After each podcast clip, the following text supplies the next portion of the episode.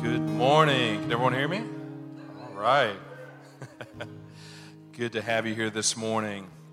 Uh, we had a, a, a very cool picture while we were praying, and it was just, it was God seated on his throne. He was sitting above the earth.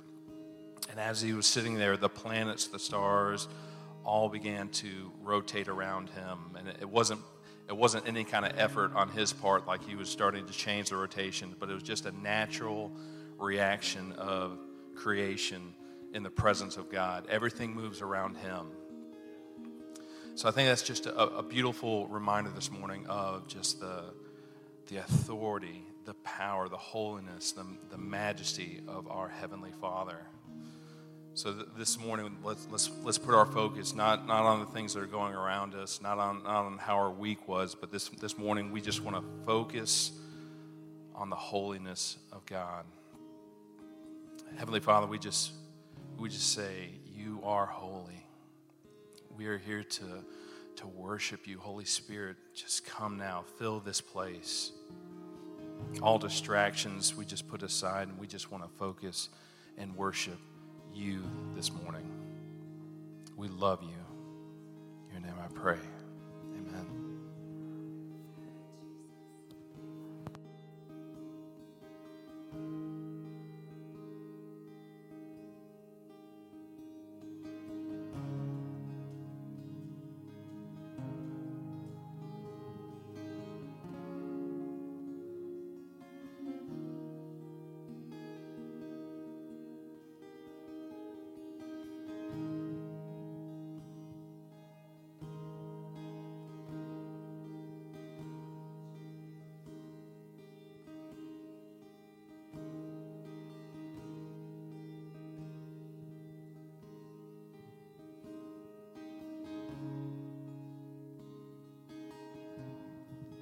Is God good? I'm just asking, is God good?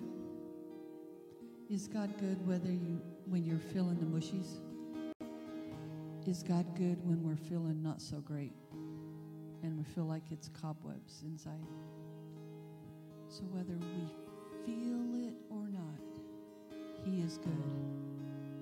But it is okay to say, Holy Spirit, come clean us, heal us, comfort us,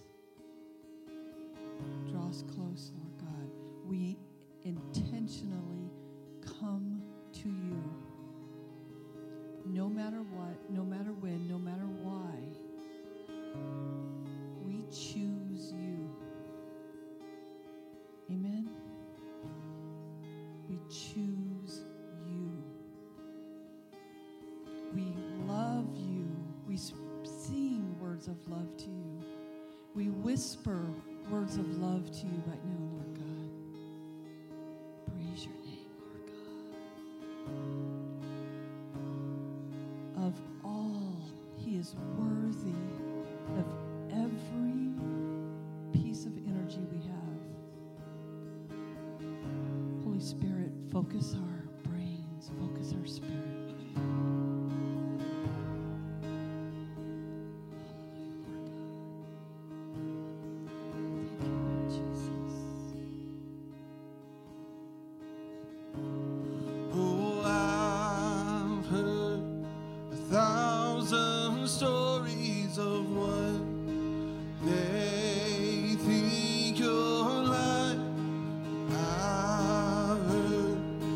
the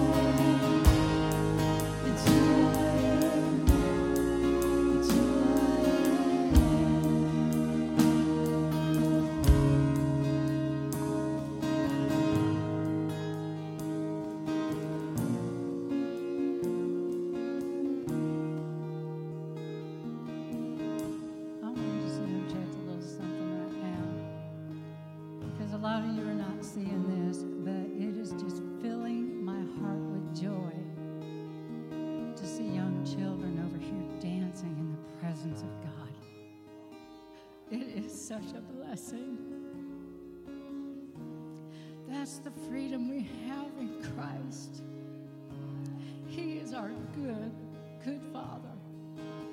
And he loves us so much.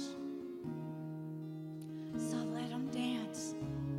Let him dance. Let him sing in that beauty of holiness for his glory. So here's the challenge. Can we be the children too? Can we dance too? You may have. Oh, can you still dance? Can we dance too? I can dance with you. Oh, okay. We can dance before you, Lord God. We can dance because you are the good, good Father. You are a good, good Father. That is who you are. You have declared it, and we join and we stand in agreement. Therefore, we don't have to carry the weight of the world. We can approach you as children. We never stopped being your kids. We will always be your kids. And you call us to be grown up kids that can still dance. Hallelujah. We can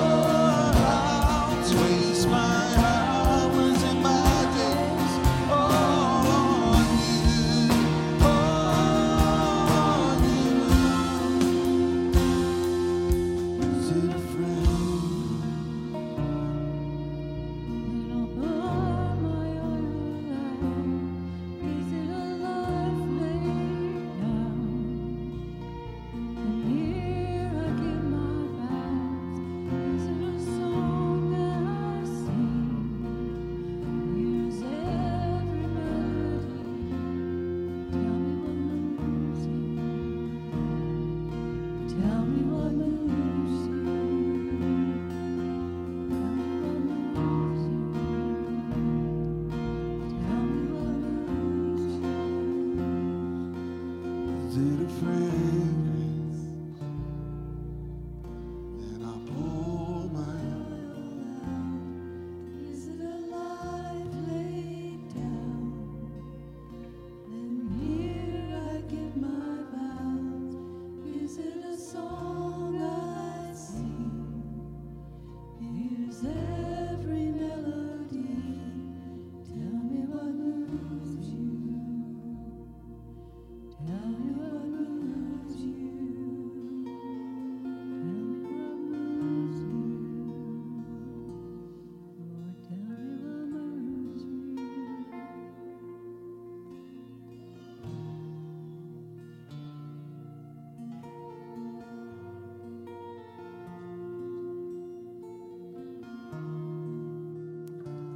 Um, I was just getting ready to come up and make a transition into the rest of our service, and we're about we're going to do that in just a minute.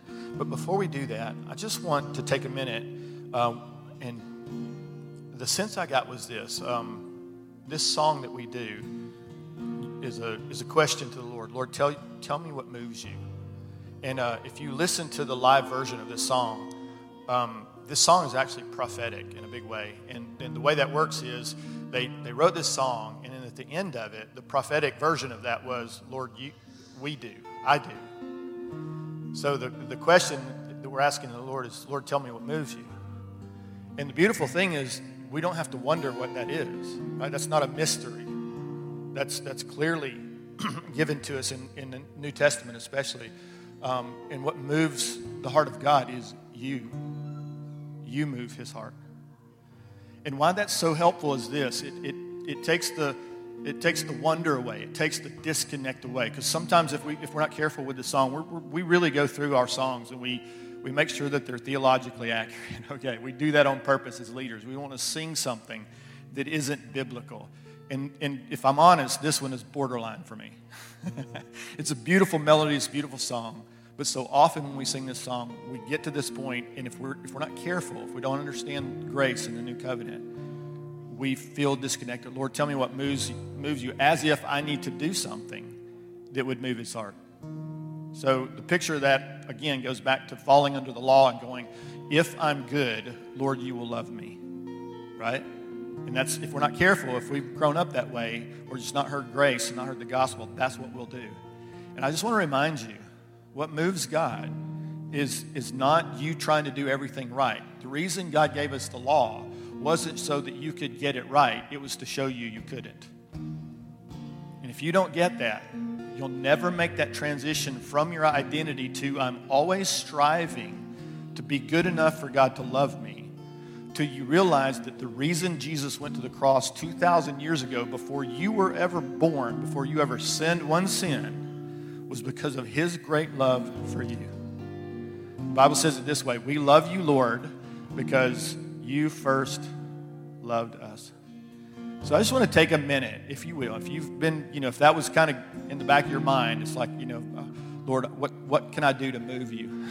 can we just take just a minute? I'm just going to pray and just take just a minute and just remind ourselves. Don't let the enemy take this away from us and remind ourselves, Lord, I'm amazed that you love me like you do. I really am. I'm blown away. And when you do that, it changes the way you talk to God, it changes the way you ask for things for God. So, again, if you haven't done had a good week, if you messed up, if you screwed up, if you got caught up in temptation and you sinned some juicy sin, the likelihood of you going, Oh, Lord, you're so amazing, I just thank you for giving me everything that you've given me is going to be pretty low. Wouldn't you agree? Unless you understand grace. Because what grace does is the Bible says is grace actually teaches us to say no to sin. So, how does that work? It means we have this revelation of God's great love for us before we ever get to the place where we have the conversation about sin. Now, don't, don't get me wrong. If you're sinning, you should probably feel bad about that. right? But if you want to get past that and move into maturity, grow up in the faith, what you have to do is come into that place where you begin to understand the relationship that God has with you first, because He is the only one who gets to define that. Not you, not the enemy, not circumstances, not anything else. And His definition of love for you is, I loved you first. And when that happens, it humbles us, doesn't it? It humbles us and we say, God, we ask often, why? God, you, do you not know what I'm like? As if God doesn't know what you're like, right? He knows exactly, He made you.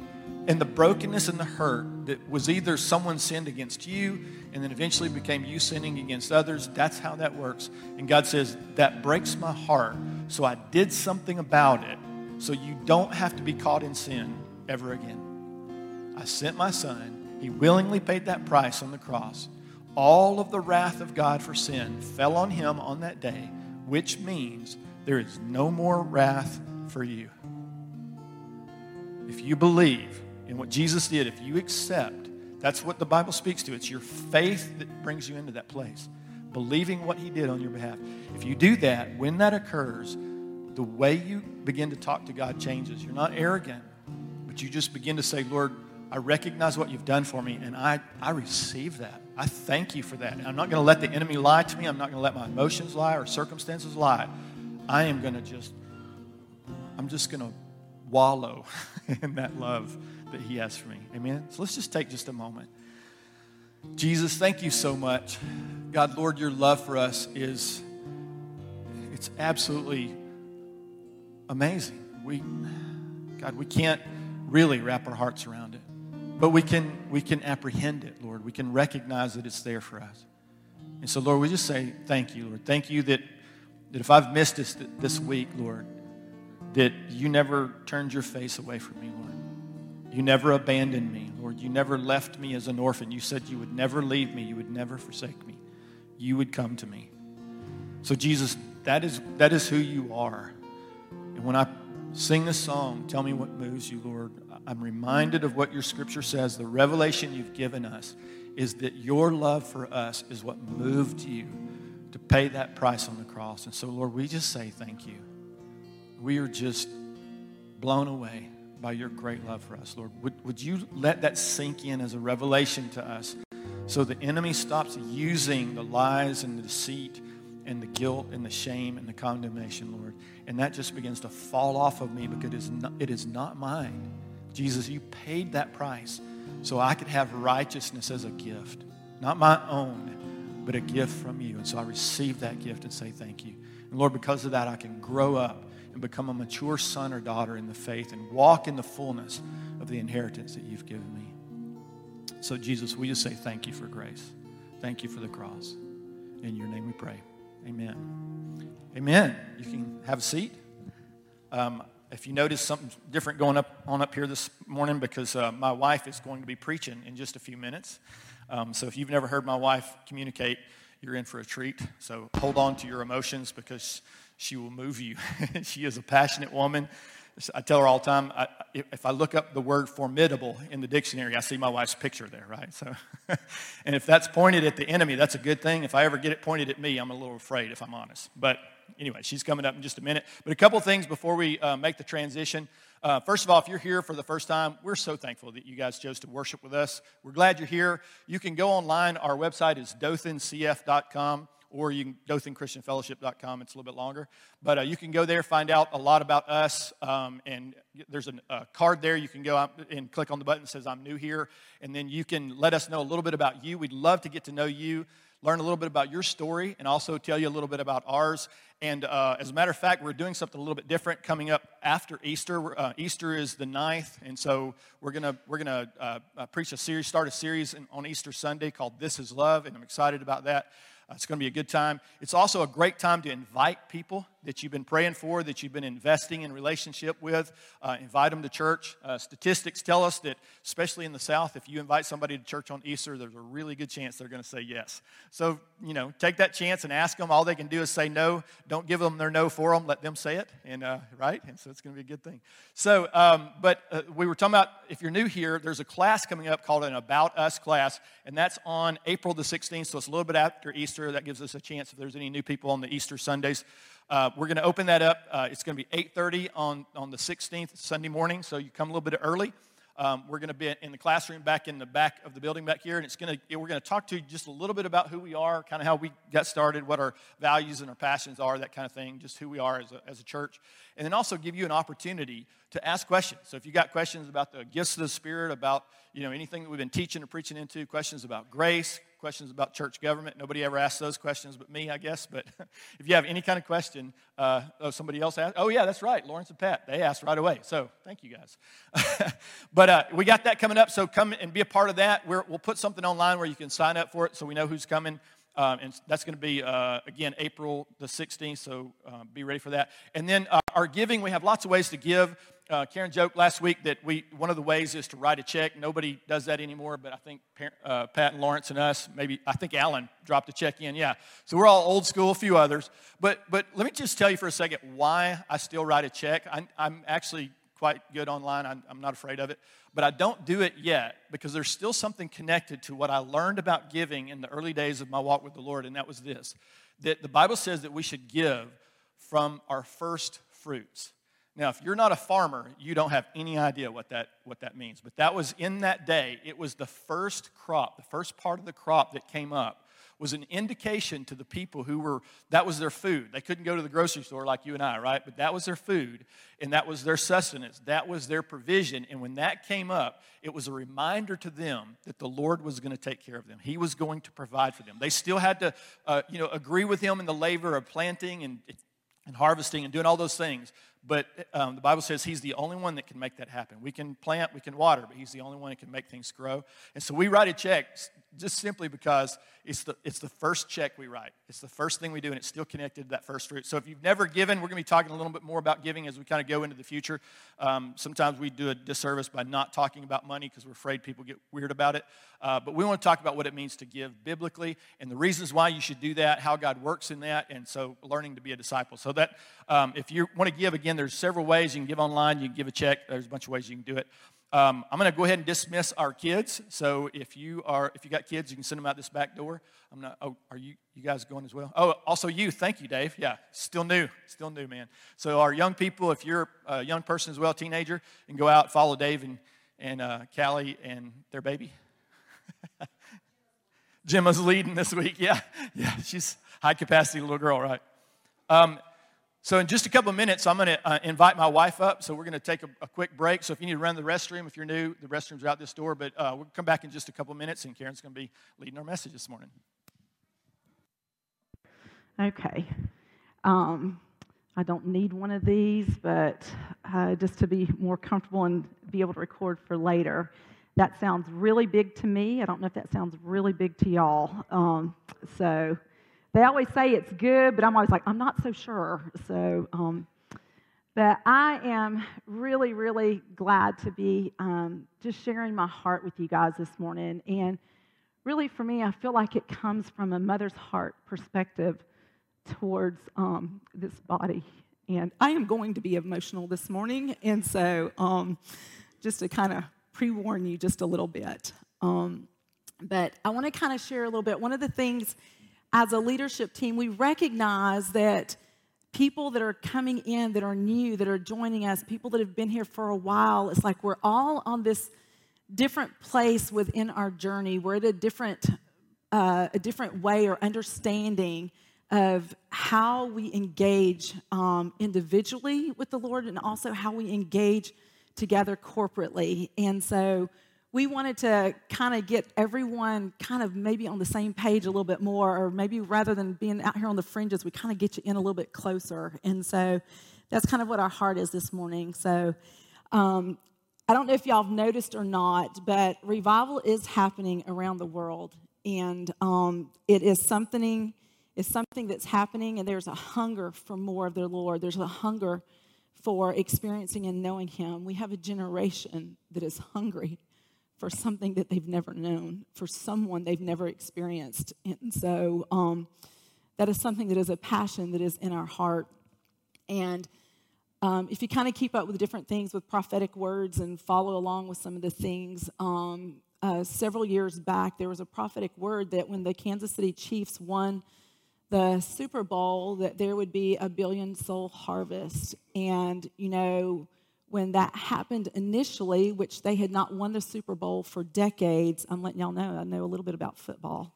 Um, when they won the Super Bowl, a couple months later, we went into COVID and we went into shutdown. There wasn't anything happening, but I believe that that was such a refining and a place of where are people? Where is the church? Where is the bride? And there was a shaking in that time and in that season. And um, then we won the Kansas City Chiefs won the Super Bowl this year again, and um, uh, a couple of weeks after that, the Asbury revival broke out, and it has not stopped. It is happening. There are reports of revival and just these encounters and these longings of the outpouring of the Holy Spirit. They're happening literally all over our world, and so we are in a time and a season of harvest for souls and for um, every generation, not just one generation, but every generation. But I love that there's this hunger within young people that is stirring the hearts of fathers and stirring the hearts of an older generation. And I believe that it ties in that the hearts of the fathers would be turned towards the children, and the hearts of the children would be turned towards the fathers. There's something that is moving in this pendulum in the season that we live in of what God is doing in generations. Um, what I love is that if you were kind of following, you thought, oh man, nothing happened when the Chiefs won. Well, you know what? God's plans and purposes cannot be thwarted. And so at the Asbury revival and the Chiefs winning, there is something happening in our world today. There is a longing for the move of God. I love this scripture in Psalms 46:10, and y'all will probably hear me say that a lot today because I love the Word of God. It transformed my mind, it transformed my life, it gave me a foundation to build on because I didn't come from a strong Christian family background. I came from chaos and dysfunction. And so for me, the Word of God put my life on a firm foundation that has been built and has totally transformed me. It says this in Psalms 46:10. It says, Cease striving and know that I am God. I will be exalted among the nations, and I will be exalted in the earth. So I assure you that God's purposes and plans are going to be worked out. The Bible says that knowledge, the knowledge of the glory of the Lord will cover the earth. And there is a glory that is being released in the earth today. And we want you to be a part of it. I want us to be a part of that. I want this to be a place where the Lord's presence dwells among us. One of the prophetic words over us as a church is that winter is over, and um, we've kind of sensed that really for about a year, a year and a half, and uh, but emphasized again um, just a few weeks back that winter is over. Springtime is here, that there's a fresh breeze in the rafters, and that we were seen as a majestic warhorse in this city and in this region. And so I just want to emphasize who the Lord is declaring that we are. And it takes all of us to accomplish what He's doing. So, for us as leaders, we want to see everyone moving together in cadence and in step with what the Holy Spirit is doing. So, the, that's my introduction um, of today's message, and the title is Longing. The title of my message is Longing. So, I want to share a little bit of history about um, David and I. And when we were first married, and he was in the Air Force, and um, he went overseas. Uh, we went overseas. We were stationed in England and lived there for about six years. And we were there at the height of Desert Storm happening in 91. And so David was gone, and this was the days of where there is, it's not quite the dinosaur days, but it's like the days of, like, you know, a long time ago we did not have like FaceTime and Skype and all those social tech capacities of being able to see each other, talk with one another. So it was writing letters. And a lot of the letters that I wrote to him actually didn't get to him until he got back home. So it was very real snail mail, let me just tell you. But while he was gone, um, I just had a longing for him. And um, there's just been this longing in my heart and in my spirit for this depth and this deepness of just the glory in the presence of the Lord among us.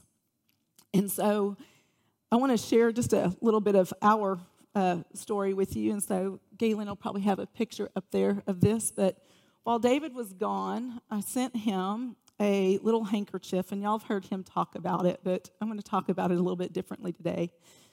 I sent him a fragranced handkerchief, and it was um, just a perfume that was special from our honeymoon and our starting our life together. But I wanted him to know the longing in my heart, and so I sent this to him, and I sent this message to him.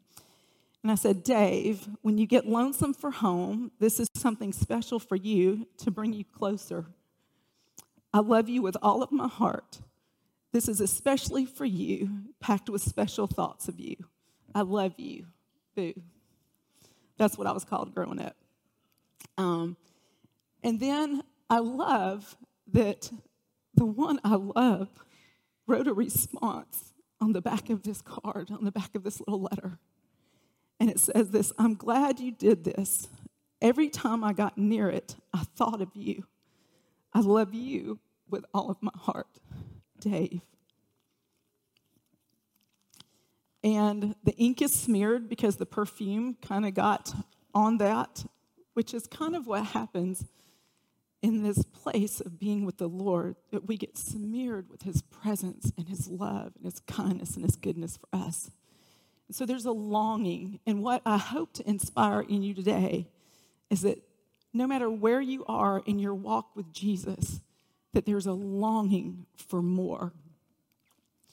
Longing is defined as this it's both a noun and an adjective. It's a yearning desire, it's having or showing a yearning desire. And some of the words that go along with that is yearning, craving, ache, burning, hunger, thirst, need, eagerness, zeal, desire, hope, aspiration, and dream. And one of the things that really caught me off guard when I was looking at this was the definition that says it's also a strong desire, especially for something unattainable. And that like jumped off the page at me because what I know about Jesus and who he is for us is that he is not a carrot dangler hanging his presence out here in front of me and it's unattainable. It is very attainable. It's close. It's him close to me. And so I want to encourage you this morning. There is a closeness for you to experience in who God is towards you and who he is for you there's something sometimes we can feel like you know um, this is in the psalms it says a, a deer drinks from the creek. I want to drink god deep draughts of god. I'm thirsty for god alive. I wonder will i ever make it arrive and drink in god's presence? Do you ever feel like can i ever attain to that? Can i ever experience his glory and his goodness in that way? And i want to encourage us together Yes, we can, and yes, we are going to. I'm going to say that again. Yes, we can, and yes, we are going to.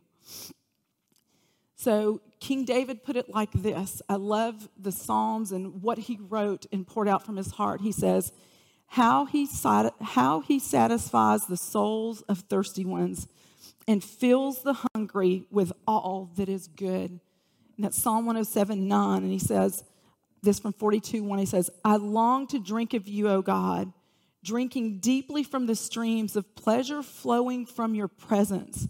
My longings overwhelm me for more of you. My soul thirsts, pants, and longs for the living God. I want to come and see the face of God. And I just want to tell you that um, because of Jesus, every barrier and distance of approaching God and who He is has been completely removed. The space between you and the Father is like naught. It's there, there is no space. He is near, He's close.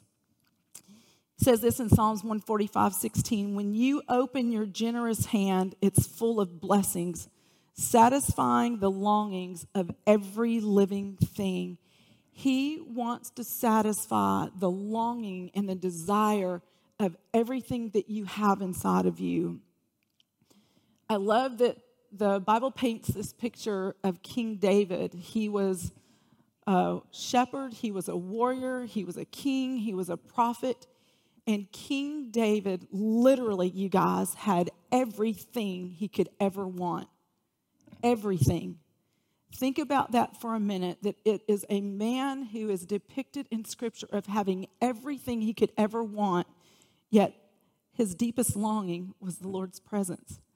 And we kind of sung about it. It's like, better is one day in your courts than a thousand elsewhere. And King David was reaching into a covenant that did not even exist yet because you weren't supposed to go near the Lord's presence. The priests did that. They went into the Holy of Holies. Yet we have a king exemplifying for us that there was no barrier for him, and he longed for the presence of the Lord more than anything. It says this in Psalms 42 7 My deep need calls out to the deep kindness, the deep kindness of your love. And it makes me think about um, from King David of how he lived this. He lived this life and he modeled something in front of his son Solomon, who later became King Solomon. And um, for King Solomon, um, seeing what his father modeled in loving the presence of the Lord more than anything else, it changed his own life. I believe that there was something, I've, I've been stuck in the Song of Songs, the, the Song of Solomon, and I've been reading it pretty much every day out of the Passion Translation. I love it because it is a beautiful, beautiful story and picture of the bridegroom, Jesus, and his beautiful bride, the church. And um, I'm just enamored with it right now because there's such this longing between the two to be fulfilled in a union of everything that they were called to be together. And so um, I look at the Song of Solomon and I see King Solomon actually having something very prophetic of what was to come in the church and the bridegroom and the bride and how we get to live in and experience that today. And um, I know that all of that was born out of presence. It was born out of the presence of the Lord that his father had. It was born out of the presence of the Lord. He's the one who got to build the temple because his father was a man of war, but he was not. And so King Solomon built the temple to worship in. Um, so that's one of my, a couple of my examples just of King David and King Solomon. And um, I want to just kind of shift gears a little bit of how it becomes personal for us. I have this taken this perspective on the disciple Thomas that he is known as Doubting Thomas. Well, I'm going to throw y'all a curveball this morning. So um, I also know about baseball. How about that for you guys? So, um, but this is what the Bible says about Thomas, and it's in John chapter 20. It says, One of the twelve wasn't present when Jesus appeared to them. It was Thomas, whose nickname was the twin. So the disciples informed him, We have seen the Lord with our own eyes. Still, unconvinced, Thomas replied, There's no way I'm going to believe this unless. And I love what Thomas says here. He says, I'm not going to believe unless I personally see the wounds of the nails in his hands, touch them with my fingers, and put my hands into the wound of his side where he was pierced. And eight days later, Thomas came upon Jesus and he says this He said, These are the words that spilled out of his heart You are my Lord and you are my God. I love that Thomas did not want to live on the experience from someone else. He wanted to encounter the living Christ for himself. I don't believe that he was just doubting. I believe that he was wanting to know something sure for himself on the inside. And I mentioned this a little bit earlier, but I believe that there's a generation crying out to know this Jesus as a Christ for themselves. And we get to have the privilege of creating that kind of space for Him. Um, as I was just kind of like looking at this and longing, one of the greatest things that I found, even in my own life, um, it may be the same for you, but I know in my own life, I find that there's just so much noise and distractions, the, that the world is full of noise and distractions.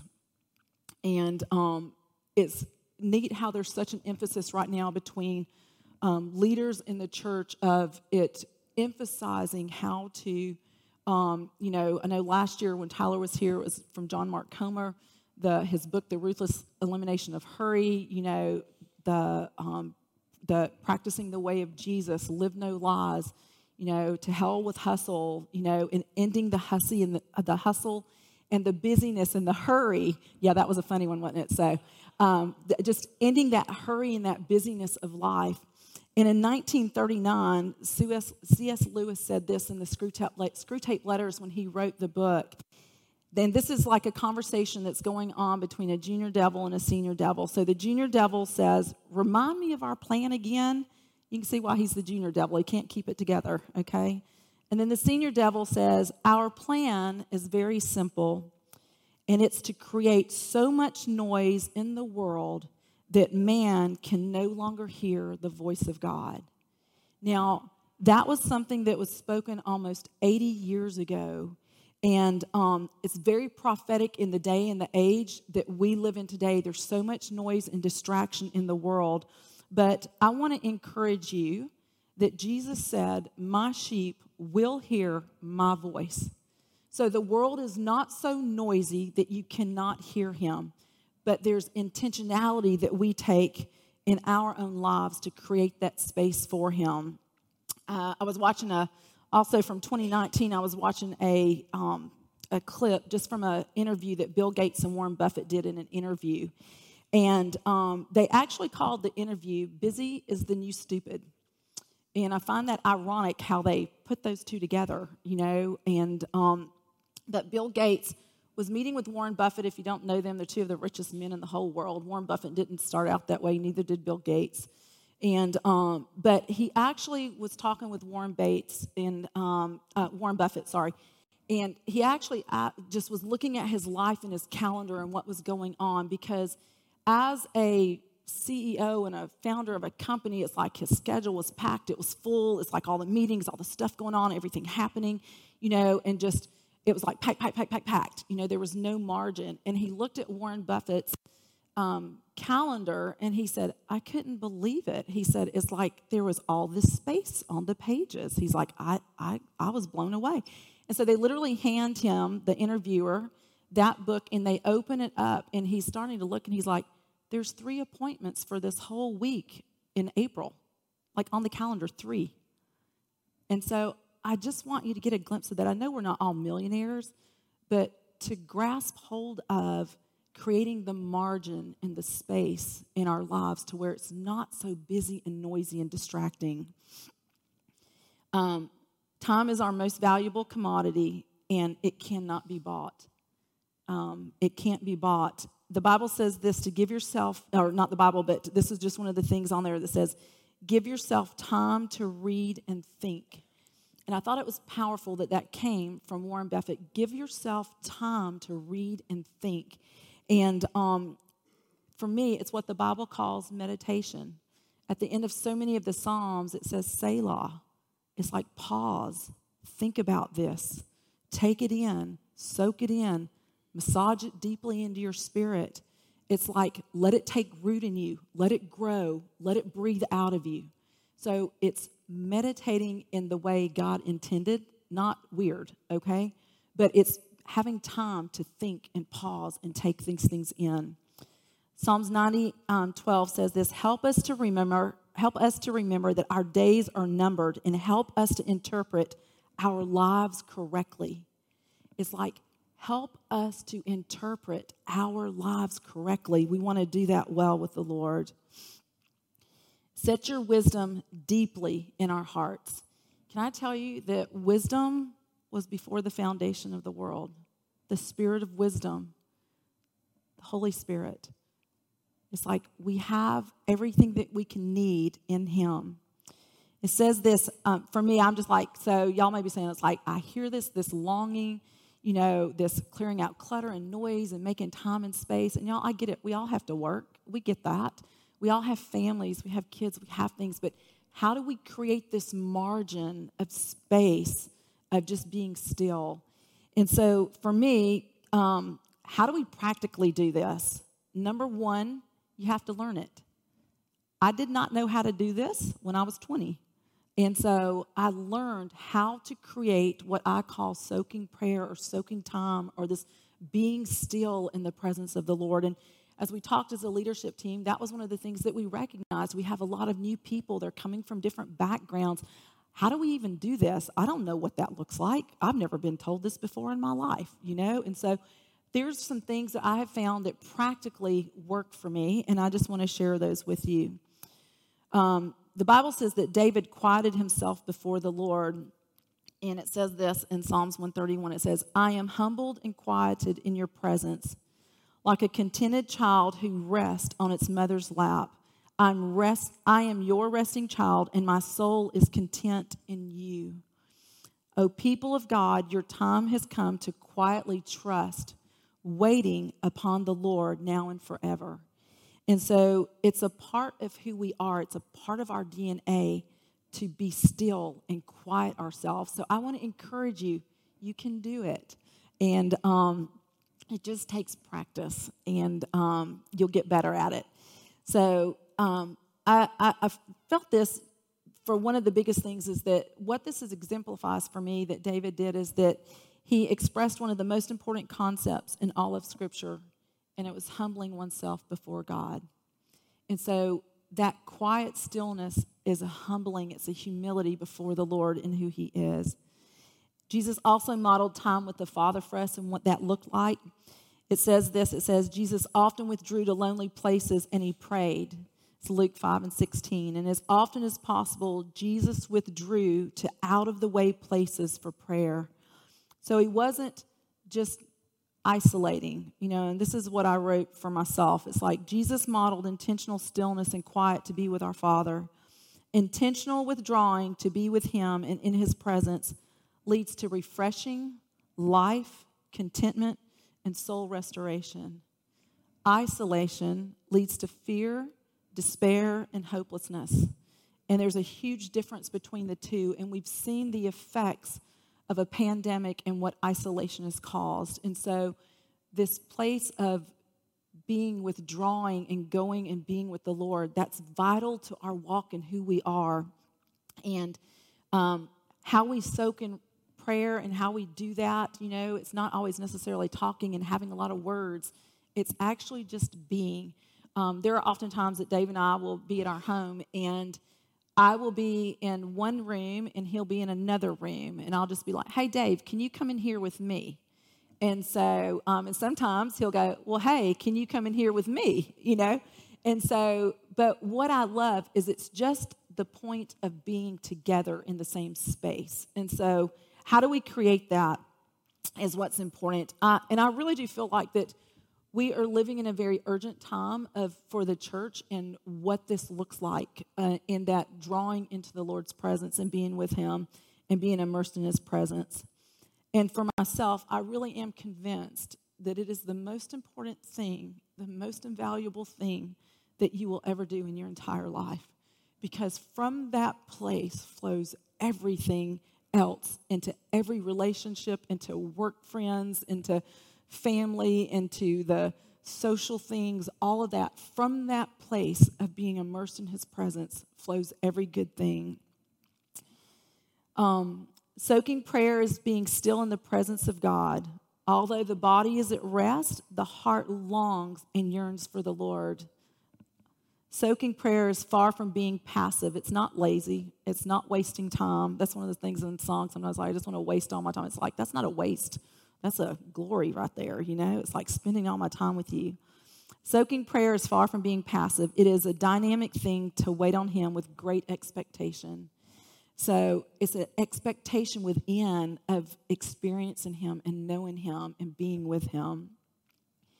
We can sit comfortably or lay down, but our heart is wide open, sensitive to the leading of the Spirit, ready to receive from the Father.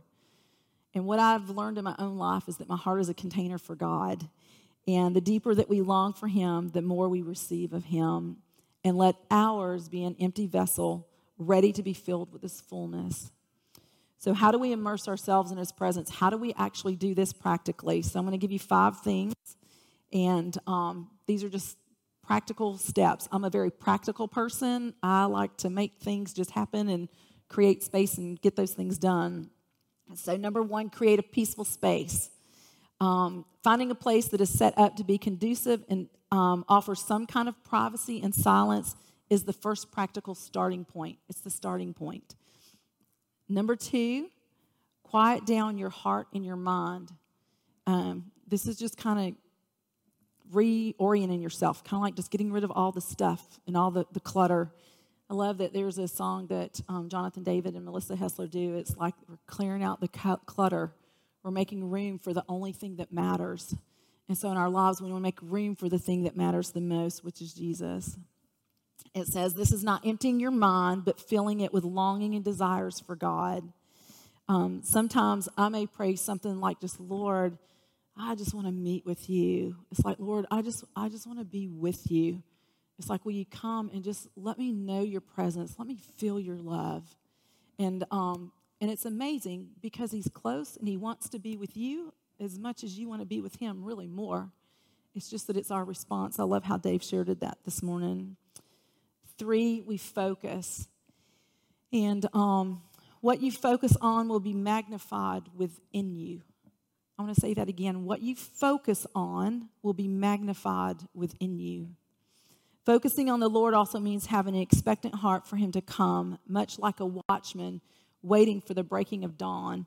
And um, we focus our whole being with a deep sense of anticipation and excitement.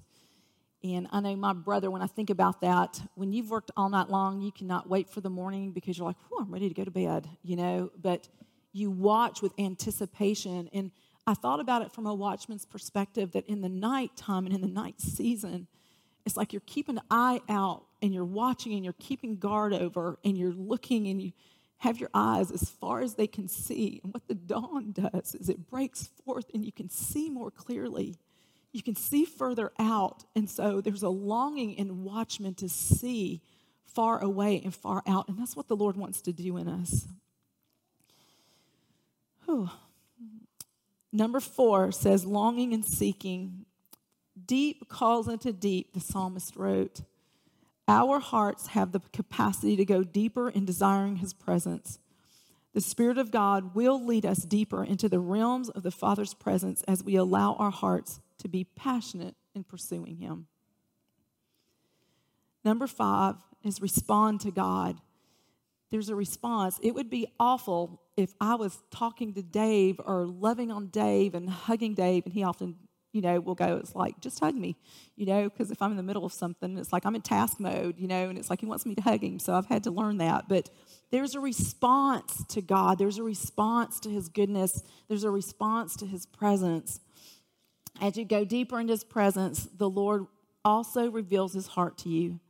The Lord comes to us in different measures, tones, and modes.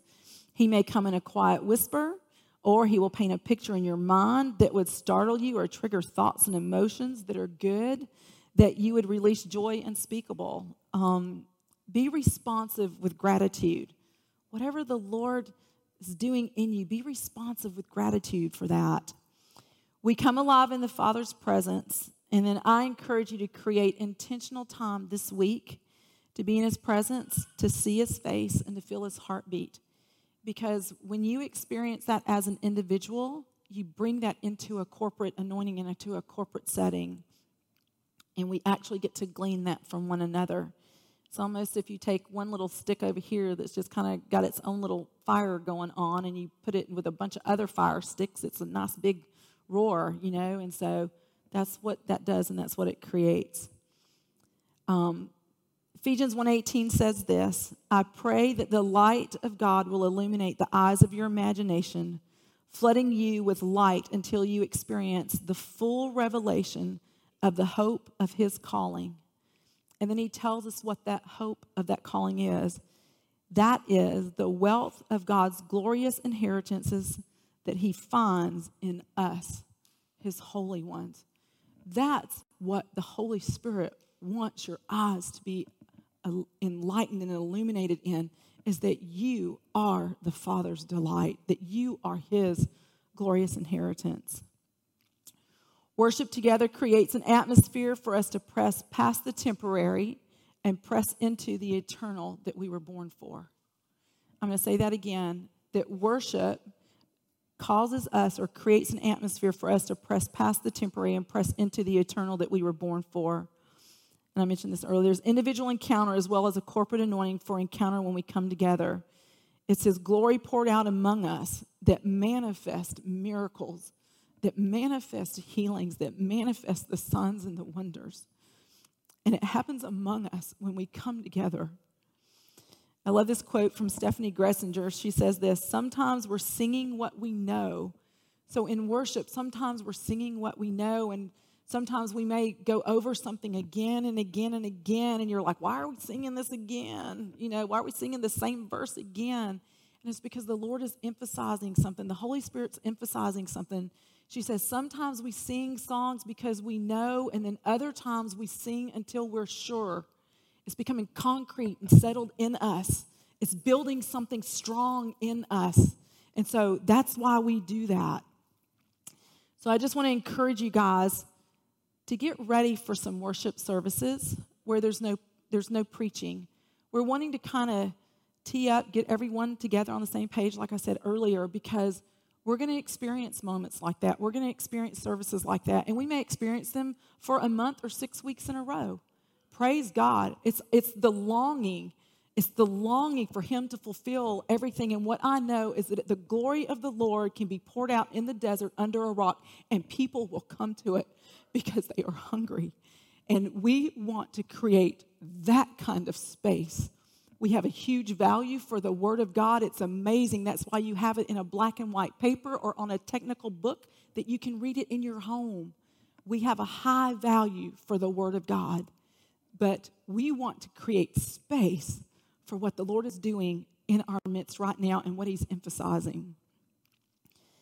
Second Corinthians says this in 3:16, but the moment one turns to the Lord with an open heart, the veil is lifted and they see. Now, the Lord that I'm referring to is the Holy Spirit. And wherever He is Lord, there is freedom.